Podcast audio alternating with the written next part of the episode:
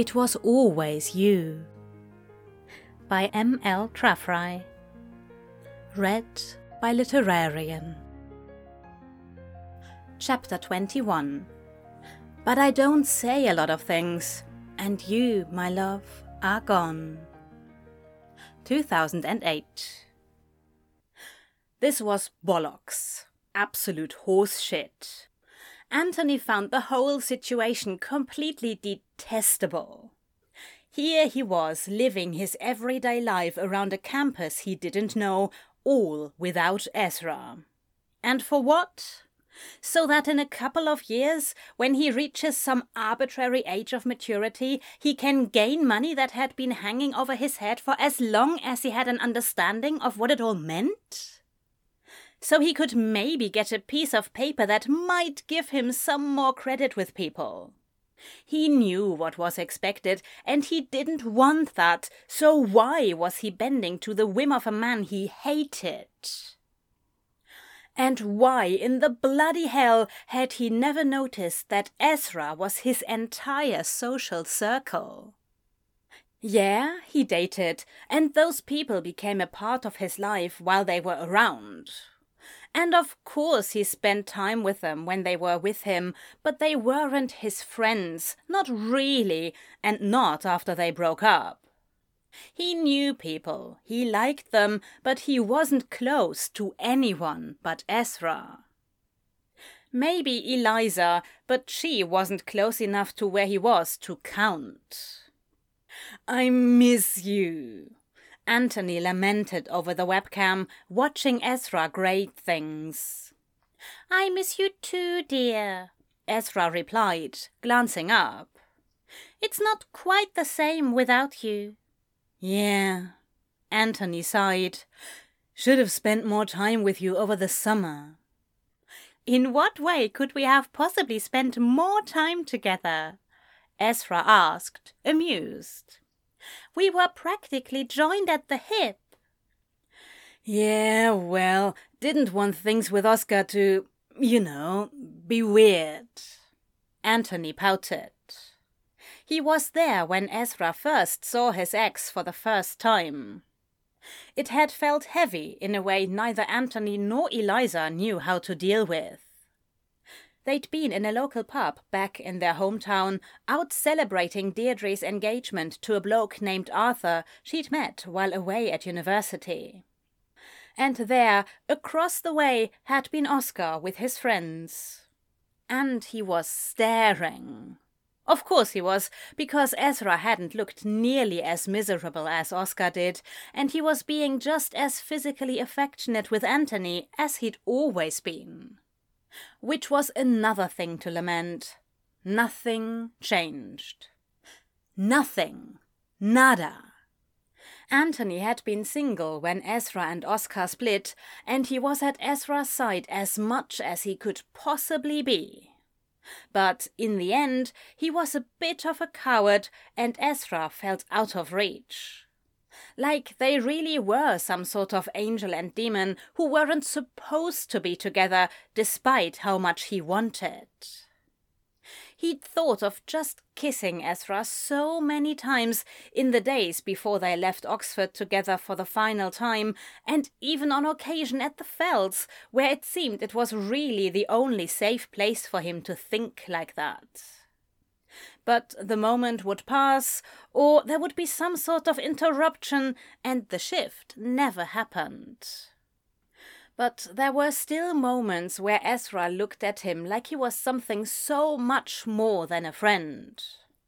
At least he thought there was. He could just be projecting. "Oscar and I haven't spoken to each other," Ezra reminded him.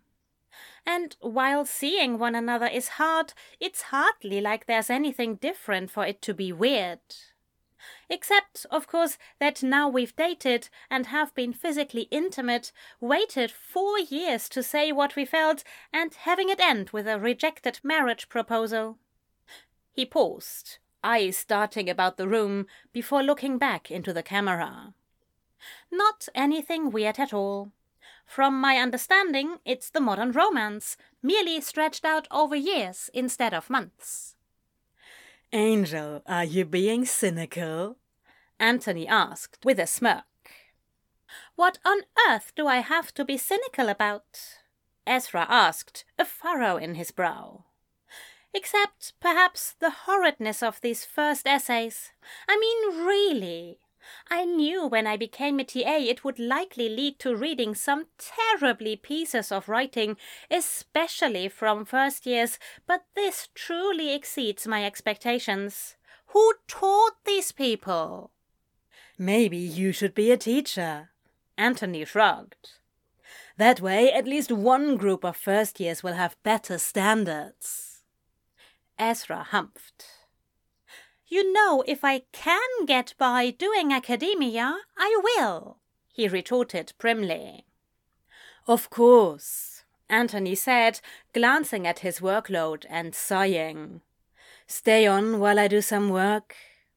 Of course. Ezra agreed, in a voice that Anthony wanted to call lovingly. And damn it all, did Anthony miss him. He really needed to make some friends.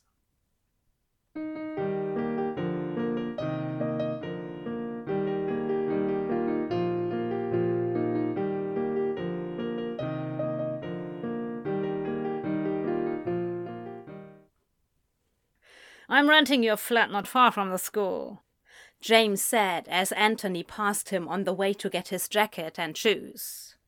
Sorry, what? He paused, looking over his shoulder at his father, frowning. A flat, for you to live in. Don't get too excited, just a little studio. James waved it off as if it wasn't a big deal. But it was. It was a very big deal. For one, the very few friends he made, which were really more like acquaintances, were on campus. For another, it would mean needing to get up just that much earlier in order to get to class on time. I don't want a flat, Anthony said simply, but already figuring out that it wasn't up for debate. And I don't want you fucking around with Nancy's.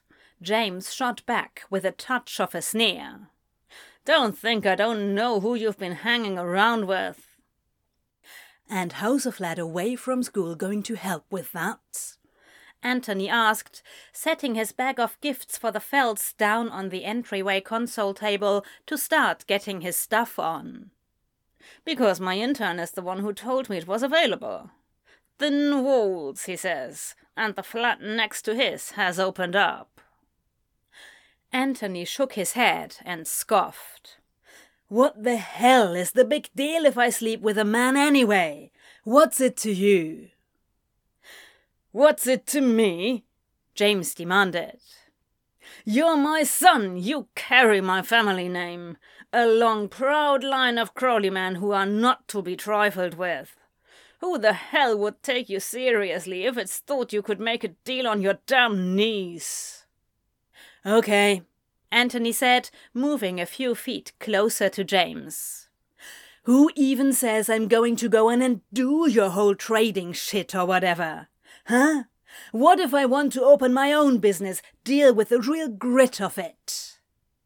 James held his eye a moment. Suppose I can't be surprised, but at least doing things my way, when you do fail, you have something to fall back on.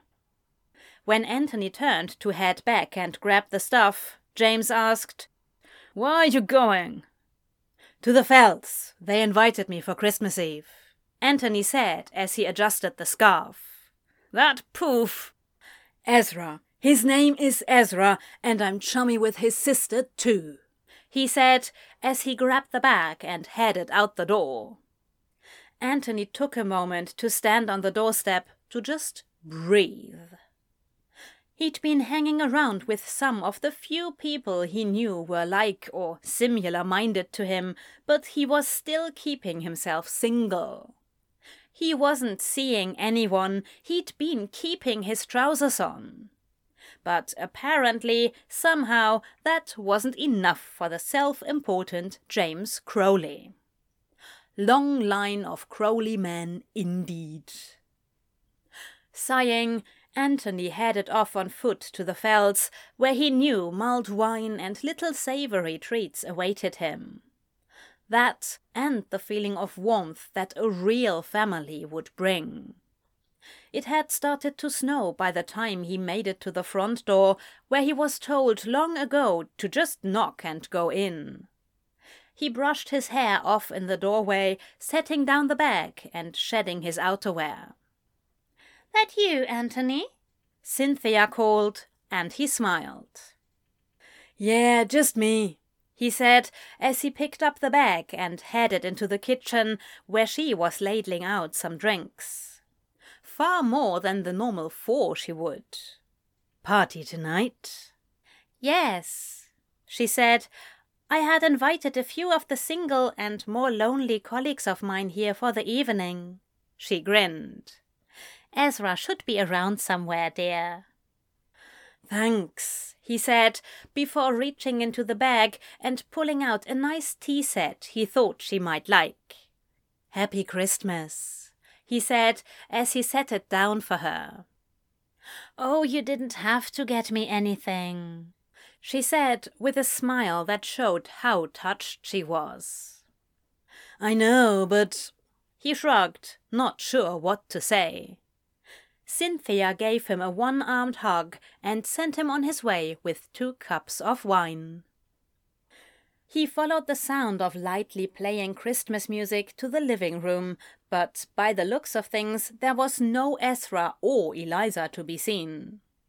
He then headed down the hall, glancing in Eliza's room, though the lights were off. And then he heard the muffled sound of hushed conversation coming from Ezra's. He went up to the door slowly, his excuse being him not wanting to spill the wine if he was noticed. "Can't, Eliza, it, it feels too soon." "It's been months, Ez," Eliza responded. "And I know you two reached out, and there was a talk of getting back together." "It never would have worked," Ezra responded before Anthony's heart took a nosedive to his guts. "Oscar knew, but... Oh, Eliza, I simply can't. What if—" Anthony bumped the door, trying to lean in closer, and went with it, pretending as quickly as he could that he hadn't been eavesdropping. "Oh, shit. I mean, happy Christmas," he said when Eliza scowled at him. "I'm guessing one of those isn't for me," she said, gesturing to the wine.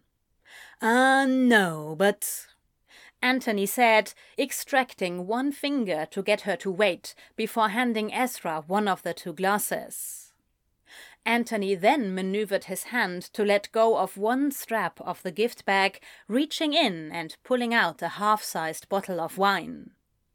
"This shit is expensive, so don't go wasting it all on a bender." Eliza gasped, getting up from where she had been perched on Ezra's bed and taking the bottle up like it was an ancient relic of great power. "I almost like you," she said, before getting on her toes and kissing his cheek. "You adore me," Anthony glowered as she practically skipped out of the room. "No one can know, though," she added, before ducking into her bedroom, her voice fading off as she did. Anthony smiled and looked at Ezra, and the heavy reality that this was the first time they'd seen each other physically since the summer suddenly hit him. Ezra beamed, getting to his feet as he set down the glass of mulled wine. He then took the second one out of Anthony's hand, placing it next to his on the desk, and then wrapped his arms around Anthony's neck. "Happy Christmas," he gushed into Anthony's neck as the ginger wrapped his own arms tight around the blonde. "Happy Christmas, Angel," he said as he rocked them back and forth a little. "Got you something." "And I you," Ezra said as he stepped back, going around his bed to his nightstand and opening the drawer. He pulled out a bottle of a very rare Scotch that Anthony had enjoyed very much when Ezra had brought it down from Scotland. "How did you... from the distillery?" he asked, slowly sitting down on Ezra's bed and holding the bottle reverently. "It is!" Ezra beamed, getting their wine glasses and moving them to the nightstand to be more easily reached. "I admit I've had it for almost a year. I nearly gave it to you for your birthday, but then that gorgeous plant caught my eye and I thought, the Scotch will hold." "It will." Anthony smiled. Then it fell. "Oh, my present to you looks so cheap now." "It's the thought that counts, you know," Ezra reminded him. "Yeah, but you don't... It's going to be terribly lame." "I'll still love it." Anthony groaned, thrusting the gift bag in Ezra's direction. The first thing Ezra took out was, of course, the book. "Fool!" Ezra read the cover. "What's it about? Do you know?" "It's about the fool from Lear. A different spin on it. It's taking the tragedy and turning it into a comedy, okay?" Anthony said. "So the author defiled Shakespeare?" Ezra asked skeptically.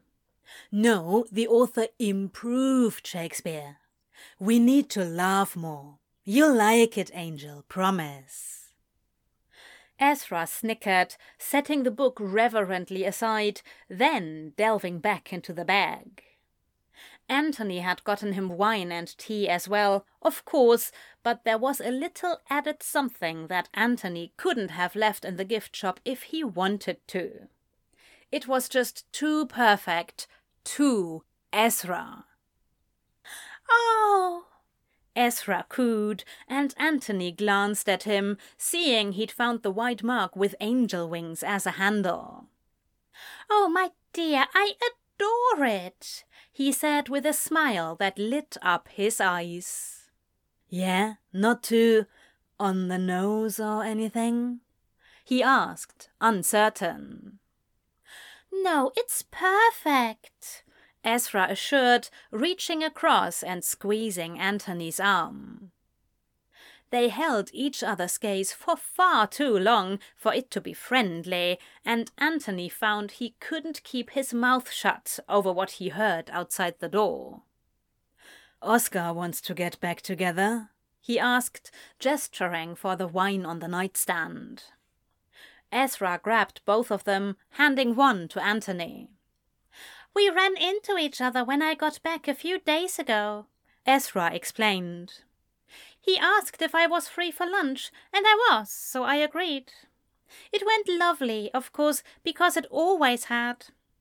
But I realized that nothing changed for me. I love him, but it struck me quite intensely that I wasn't in love with him, and I don't think I ever was. He asked if we could perhaps try again, and I... I don't think it's a good idea. But in true Oscar fashion, he wants me to think on it for a few days." "So you're not going to, then?" Anthony asked before taking a sip of the wine. "No," Ezra said. "No, I'm quite sure that I should... perhaps not see anyone for a bit. Frankly, with the T A position and my own schoolwork, I really don't have the time. I can barely socialize with Gabriel without it being a hassle." "Betty's sad," Anthony snickered. "Well, dear, he's, um, heard of how we have hung about, and he's quite keen on just being present while I do my work when term starts again." "So I get to see Gabe's lovely face with yours," Anthony added. "That's, of course, if the internet isn't going to be complete shit in my new flat." "Oh, you're getting a flat?" Ezra perked up. "Not by choice," Anthony grumbled. "That's forcing it. I get to be babysat by a bloke whose whole purpose is to lick his shoes and do his bidding.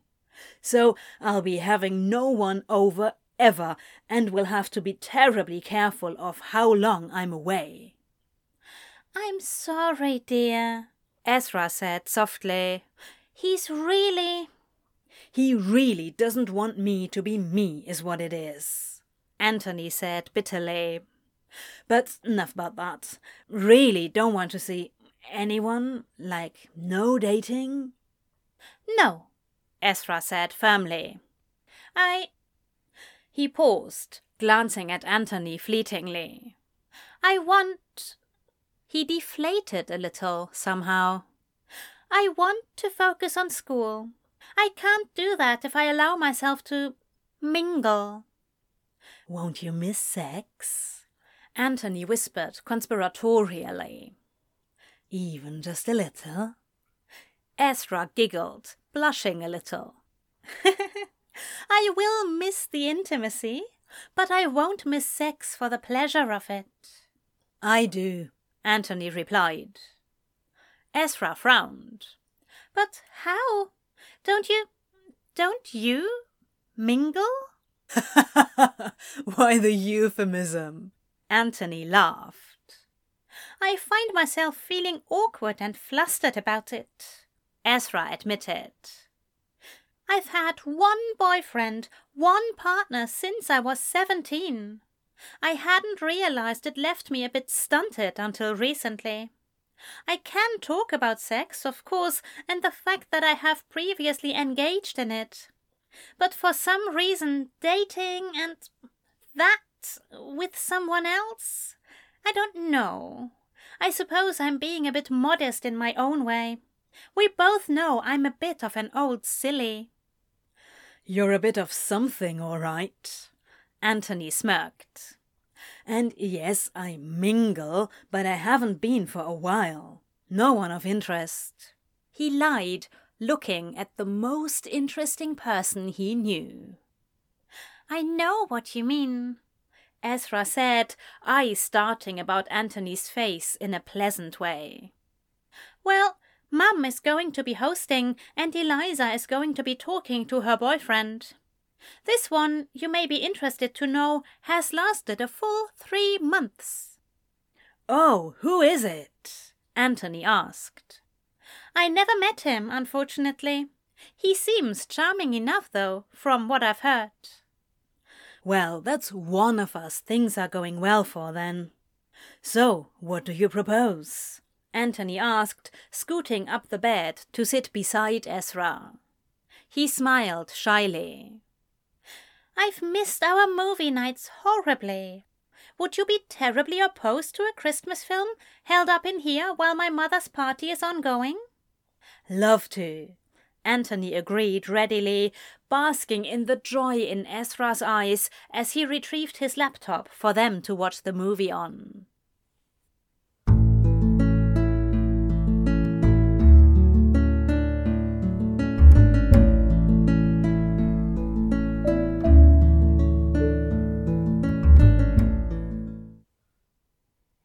two thousand nine. He was beginning to wonder if it even happened. It had been a month since that night, Deirdre and Arthur having a housewarming for the small but lovely home they rented just outside London. Ezra had made the special trip out, for while Deirdre wasn't a close friend, she had been around his entire teenage life. What's more, she'd extended the invitation to not just him, but Anthony too. There had been alcohol, of course, there always was. It somehow came up during all the conversation and whatnot that Ezra hadn't seen anyone romantically since Oscar, and he was keeping it that way. Apparently, going nearly a year without any sort of romantic affection was going to do some damage to him in some way. I dare you to kiss someone, just get a good snog in. Eliza had dared him after far too much to drink. I can't just kiss a stranger, he'd protested. Fine, kiss Anthony, Eliza had challenged, calm as possible. Doesn't have to be a long one. Just kiss him real quick on the lips before you forget how it works." She had continued, and soon Deirdre was getting in on it. And someone else, one of Arthur's friends maybe? He was surer, but he caved and had given Anthony a peck before deciding his wine needed a top-up. Ezra had gone into the kitchen and had tried to make himself calm when he felt hands on his waist, turning him around. He hadn't needed to know whose hands they were, he was familiar enough with them. What he hadn't expected was to feel them move to his face, holding him there when lips he only briefly got acquainted with were suddenly devouring his own. It had been... Oh, it was so much better than Ezra had imagined, dreamed, than Oscar. He shouldn't make those sorts of comparisons, he knew that, but while Oscar was always nice, always pleasant, Anthony had made him feel things. And then someone popped into the kitchen long enough to snag a bottle off the nearest counter, and that was that. Anthony turned around and walked out shortly after, as if nothing at all happened. Maybe it didn't? Eliza had always threatened to sneak him some special baked good when he least expected it. Perhaps it had happened then, and he hallucinated the whole thing. Because Ezra would have thought that Anthony would want to talk about it. Or, which was something that felt worse than an overactive imagination, Anthony didn't remember. And how could he possibly bring it up? What was Ezra going to possibly say? "I like what you did with the plant arrangement by the window. Also, do you remember when you knocked me senseless at Deirdre's, because I would like for it to happen again?" No, he wasn't going to say that. Especially when Anthony's extremely vigilant, nosy neighbor could overhear them. Anthony's father hadn't lied to him when he said the walls were thin. Anthony had called him Angel once over the phone, and the next day the intern warned him he'd heard him. He'd let it go, of course, but his job was on the line, and the nickname would be something James would want to hear about. He really missed being called Angel. In the meantime, he would continue replaying the snog in his head. The awful taste of what Anthony had been eating paired with the delicious scent of him. How his lips were just slightly chapped, and how Anthony's touch was reverent in contrast to how utterly voracious his lips were. The feel of Anthony's back muscles as they played beneath Ezra's fingers, the way he could feel Anthony's heart pound in his chest. How his hips were pressed together in just such a way that... Ezra! He started out of the memory, very grateful for the table he'd been sitting at. It had been a nice day, after all, and the prospect of grading outside had been too tempting. He just happened to get very, very distracted. He looked up at Gabriel, who was grinning wide, chuckling at him. "Sorry, you were just..." He made a face, something that Ezra assumed meant he'd been quite out of it. He blushed. "It's fine." He grinned awkwardly. "So, to what do I owe the pleasure?" "Well, there's a party Saturday night," Gabriel began, but Ezra was immediately shaking his head. "No, you know I can't. Saturday night is when Anthony and I are both free, and there's less of a chance of his neighbor overhearing every detail of our conversation." "Yeah, no, that's no big deal. How about Sunday? We could get coffee, maybe, maybe dinner?" "Sure," Ezra said, nodding, waving his hand about with a slight grin. "Dinner would be lovely." And a distraction. Maybe he could even talk to Gabriel about the whole situation while they were there. He had been fairly helpful when he needed to talk to someone about Oscar and Anthony hadn't been around. "Great, that's great, so I'll swing by your dorm and—" He shrugged with a manic grin. "Pick you up at five?" "Sounds wonderful," Ezra agreed, tapping his pen against his hand while taking deep breaths. "What are you up to, by the way? You couldn't have come to find me just to ask me that." "Oh," Gabriel said, pleasantly surprised.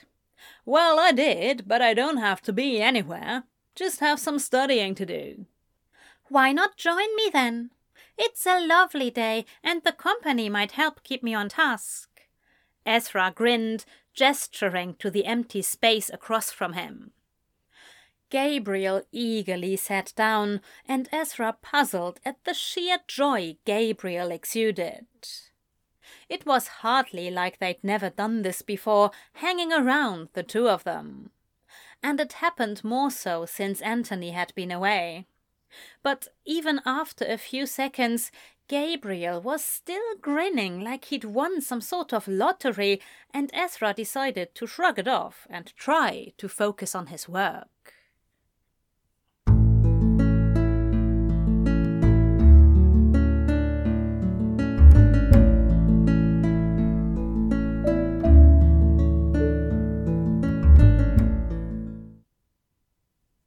Ezra kept looking at the computer screen every few seconds, though he wasn't desperate.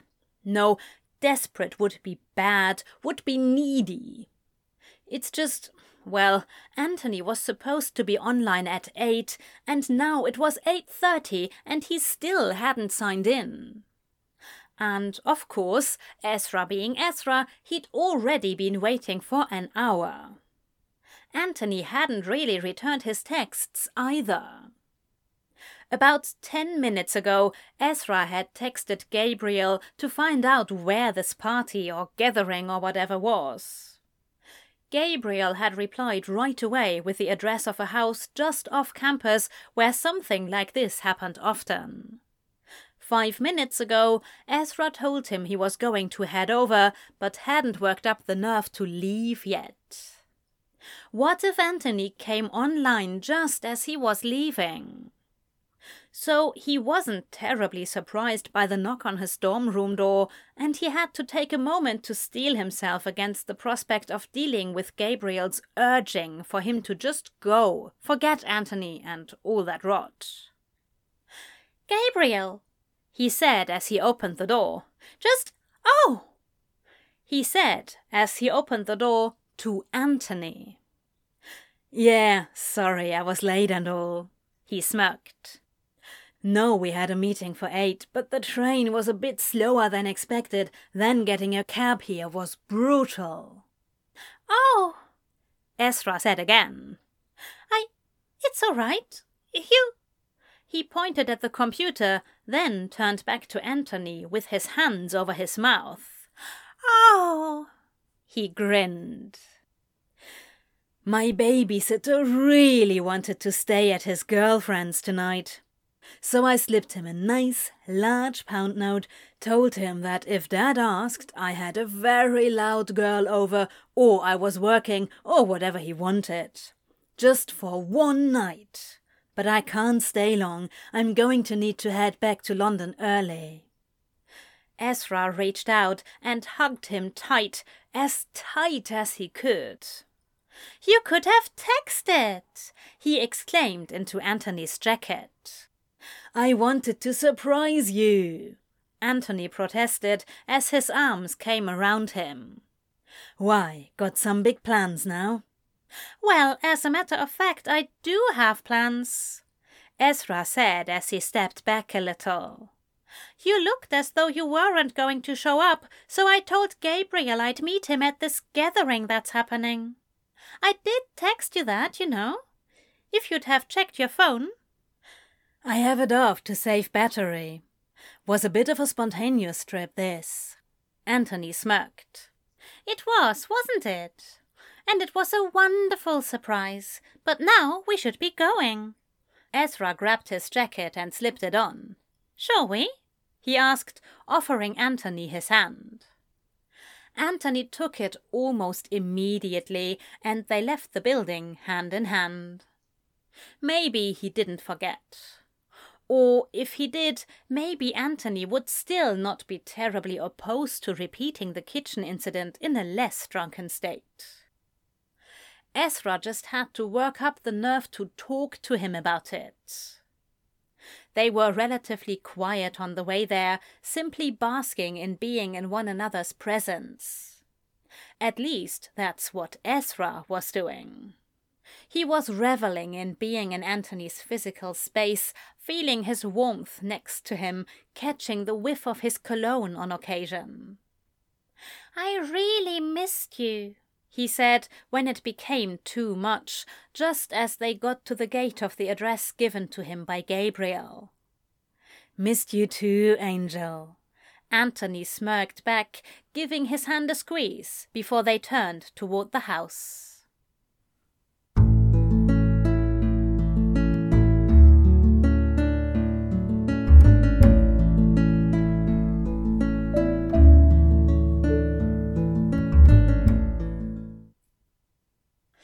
Ezra had no idea what happened. They arrived at the house and things were fine. They mingled, and maybe they didn't hold hands after they entered the house, but that was normal for them. That's how they always were. More often, the hand-holding would have ended long before their arrival. He couldn't have said who let go first, but he was beginning to wonder if it would have mattered. Ezra got called away just for a moment, and he thought he heard Anthony mention something about saying hello to someone he knew. Ezra watched him over his shoulder. He saw Gabriel and had pointed Anthony out to him to say, "Look who came!" When he looked back a little bit later, as soon as it was polite enough to, Anthony was gone, and Gabriel was speaking to who Anthony had been with. Probably a classmate. He'd excused himself then, and went in search of Anthony. The house wasn't terribly big, so it didn't take him long. Anthony was in the kitchen, only this time he was the one crowded against the counter. And he didn't look overly perturbed by that. Fine, it was fine, of course, because maybe he didn't remember that he was in the same position Ezra had been in a month ago, at least very near. The snogging hadn't started, but it seemed inevitable. So, well, that means they would have to have a conversation. He just had to figure out how to broach the subject. He left the kitchen a bit dazed, a bit nauseated, but all the more determined. Until he wasn't. Gabriel handed him a drink, but he didn't take so much as a sip from it. He couldn't bring himself to do it. Ezra, instead, kept watching the kitchen to see if Anthony would come out. It took an awful long time, and the bloke, because apparently it was a bloke who had him crowded in there, left first. Anthony didn't exit for some time, and when he did, he moved straight for the front door. Maybe it had been a mistake to follow him, but Ezra did it anyway. He had to. "Where are you going?" Ezra asked as he made it outside. Anthony slowed to a stop, but didn't turn around right away. Instead, he looked down at his feet, or the ground. "Was a mistake coming out here," he said easily, with a shrug. "Oh," Ezra began to wring his hands. "Yes, I suppose it was." Anthony tensed. "Well, it's just, well, your father might find out, and that probably won't end well." "Find out what exactly?" "Well," Ezra swallowed, finding it hard to navigate Anthony's tone. He seemed angry, perhaps bitter, but Ezra had no idea why. Well, you've, um, well, with me. You're here fraternizing. Fraternizing, Anthony snarled. Ezra swallowed again, this time trying to keep his heart out of his throat. Well, whatever you wish to call it, what with you attending... I have plenty of people to fraternize with, Ezra. Anthony turned on his heel to face Ezra. Ezra frowned, shaking his head. Of course you do, he said, as though it were obvious, his tone a bit placating, trying to calm him down. Plenty of fucking people. I don't doubt it, Ezra half snapped. You were always infinitely more popular than I was. I hardly needed rubbed in my face. Yeah, Anthony said, taking a step closer to Ezra, leaning in. Who's rubbing what in whose face, eh? Take me to a party. You could have said you didn't want to come, Ezra grit out. And let down Gabriel, he said in a taunting way that Ezra didn't like. His nostrils flared. And who was the bloke in the kitchen, Anthony? You two looked very close when I went to find you. Anthony seemed to deflate a little at that, and for just a second Ezra thought he'd talked him down. Then he scoffed, flopping his hands about and retreating. You know what? This is ridiculous. You are ridiculous. I don't even know why I'm still talking to you. You don't... We're... We're what? Anthony shouted. What are we, Ezra, huh? How can you ask that? Because I don't fucking know anymore. Every time I think we're... You know what? Doesn't matter. I don't need you. There was a pause in which time stretched on forever. Ezra's ears began to ring. What? Ezra whispered. I said I don't fucking need you, Anthony shouted, turning back around and walking away. Yes, well, the feeling is mutual, Ezra shot back. Obviously, Anthony spat over his shoulder. Obviously, Ezra glared, watching his best friend walk away into the night. He waited out on the step, expecting that at any moment Anthony would come back. He always came back. He waited.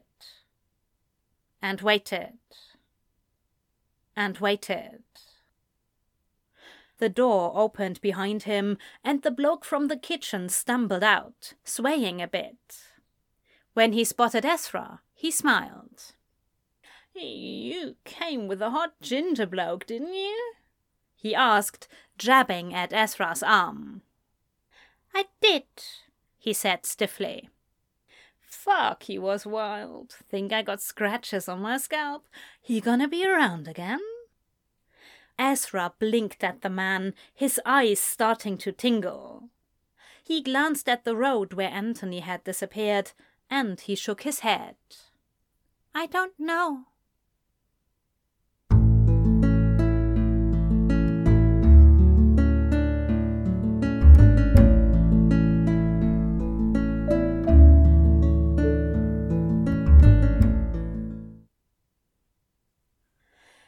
He waited and waited. He had gone back to his room late, hoping the whole walk back that he would find Anthony on his bed and they would make up, talk it out, something, anything. But when he got back, he was alone. He didn't sleep. He waited. He had his phone at his side, a text typed and deleted and retyped so many times. he sent a simple, "Call me, please," at sunrise. He waited at his computer, watching for Anthony to come online.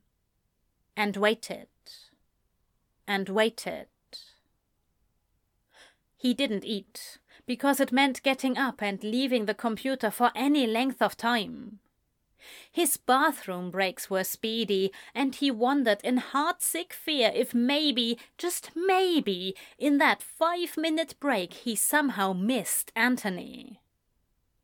The sun through the window shifted and set, and still Ezra waited. And waited.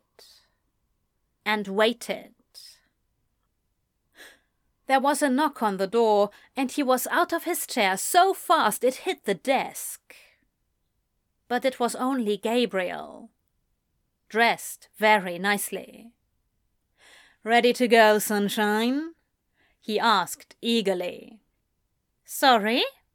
"Our date!" Gabriel cheered. "Remember, dinner?" "Oh," Ezra frowned. I... I hadn't realized you were asking that." He shook his head. "Gabriel, I'm terribly sorry. Truly, I had no idea that's how you meant it. But even if I had, I'm afraid, I'm afraid I'm simply not up for it." Gabriel looked him over then, and realization seemed to hit him. "You all right?" he asked. "No," Ezra said, tears threatening to erupt again. "No, I'm... I think... I think I might have said something awful. I can't for the life of me figure out what it was, but Anthony won't talk to me now. We've never... We've fought, but we've never..." "Hey, it's okay," Gabriel said, cupping Ezra's face and swiping away errant tears that escaped without Ezra's permission. "He's not worth these." "Oh, but that's where you're wrong, quite wrong." Ezra smiled sadly. I suppose, I suppose I thought, but I was wrong. He was drunk and I was wrong, and now, oh, it was... he said as realization dawned on him. Ezra moved to the bed and sat down heavily, the weight of it all hitting him.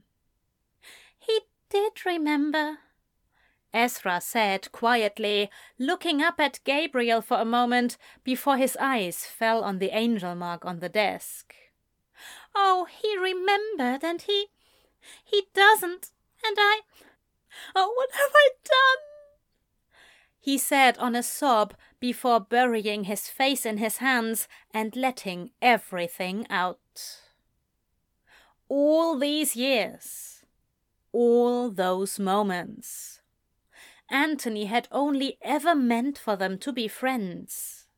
He wasn't interested in Ezra that way, he never had been. And why would he? He'd no idea how long he cried or when Gabriel came to hold him while he did. Eventually, he passed out. When morning broke, there was a note on his nightstand stating Gabriel had gone back to his place to change for a run and he'd be back with breakfast. He never left the time, and Ezra didn't know when he'd be back. He found he didn't rightly care. He went to the desk, picking up his phone where he'd left it, seeing Anthony never replied to his text. He glanced at the computer, saw that Anthony wasn't online, and collapsed in the chair. Ezra sat vigil again until Gabriel came back with tea and a scone, and then he promised himself he wouldn't sit vigil again.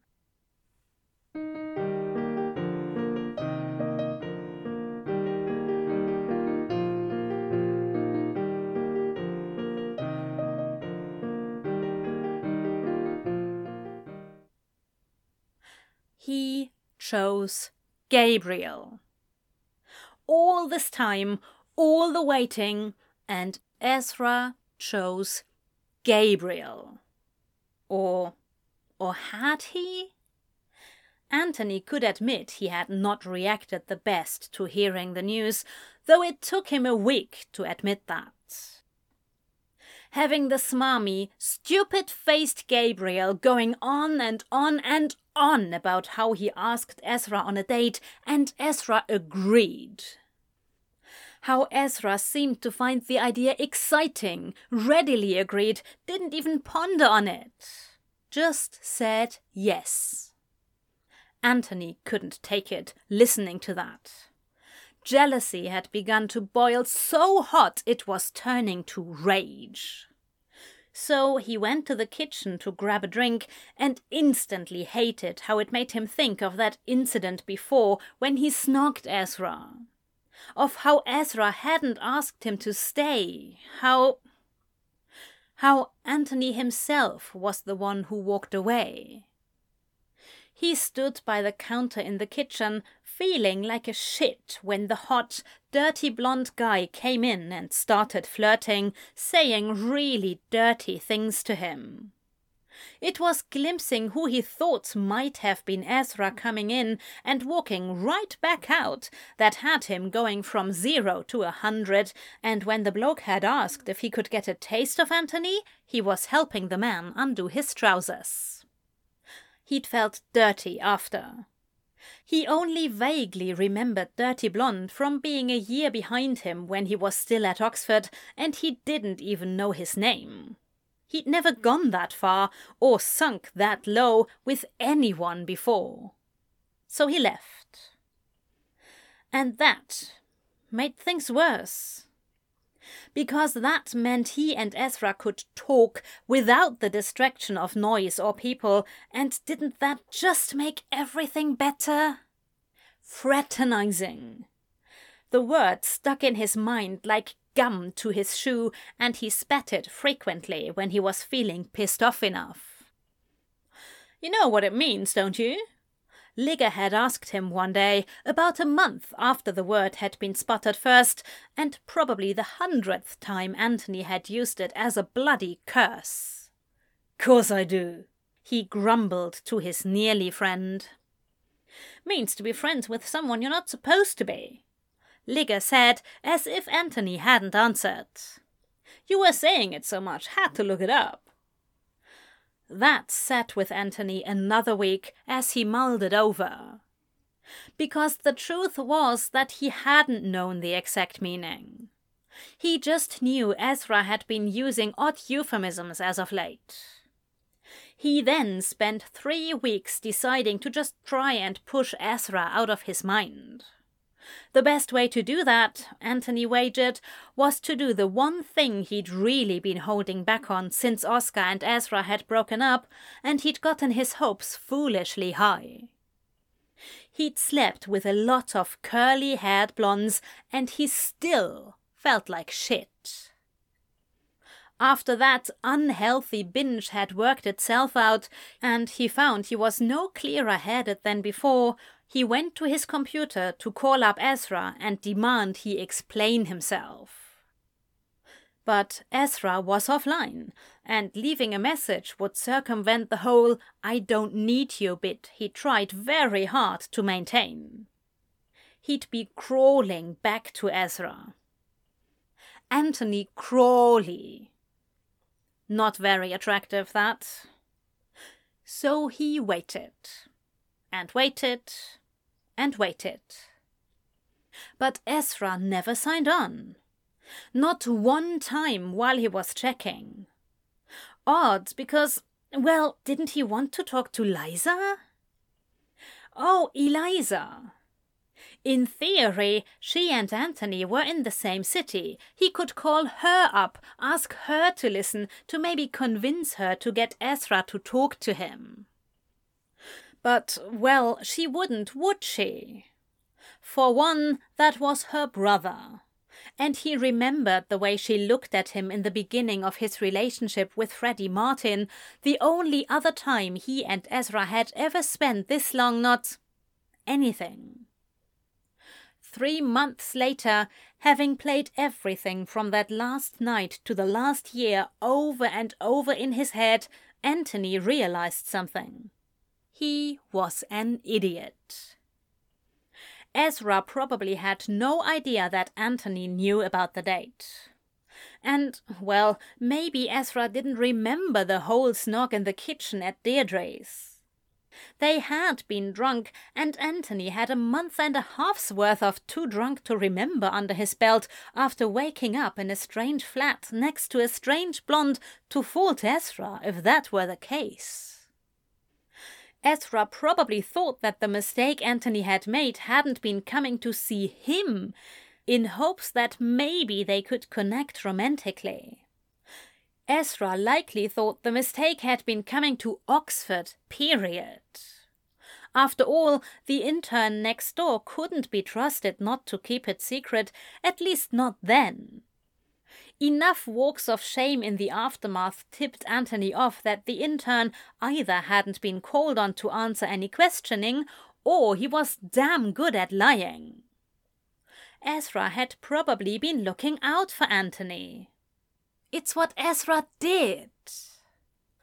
And after enough changes to try to bring Anthony under thumb, was it surprising that the spontaneous visit to visit a known gay man was likely what Ezra would hone in on? That he would worry that the trip would be one step too far? Oh, I've been such an idiot, Anthony thought. A stubborn, jerky idiot. He had waited out Oscar. He could wait out Gabriel, too.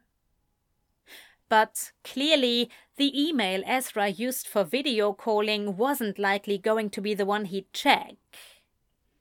It had been a couple months since his last sign-on. Maybe he didn't use it anymore? But the Oxford one, he definitely used that one. At least, he would for sure for at least another week, maybe longer, if Anthony was lucky. He had found the address in his personal email contacts, set himself up to compose an email, and stared at the screen for hours. In the end, instead of the long, eloquent words Ezra deserved, all Anthony managed to put was, "I'm sorry."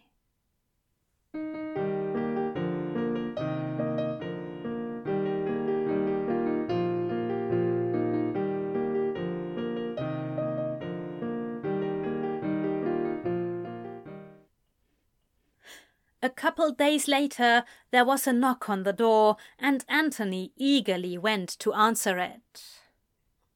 He stood stunned a moment. You. He recognized him from A and D about seven years back. It was hard to forget a face that looked so painfully like one's own, just without the snake-like eyes and with some facial hair. The doctor looked nervous, shifting from side to side, taking him in.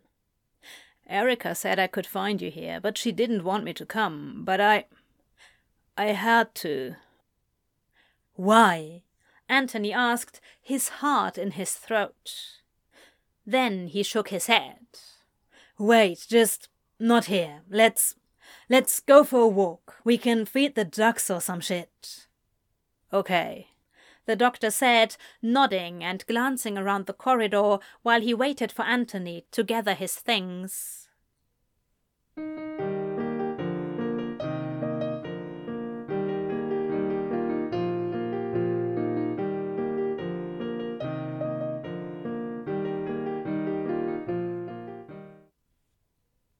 Almost two weeks later, Anthony, or A J as he now understood himself to be, returned to his flat with a painful incision, a bit less internal organ, and a whole other family, and to an email in his inbox.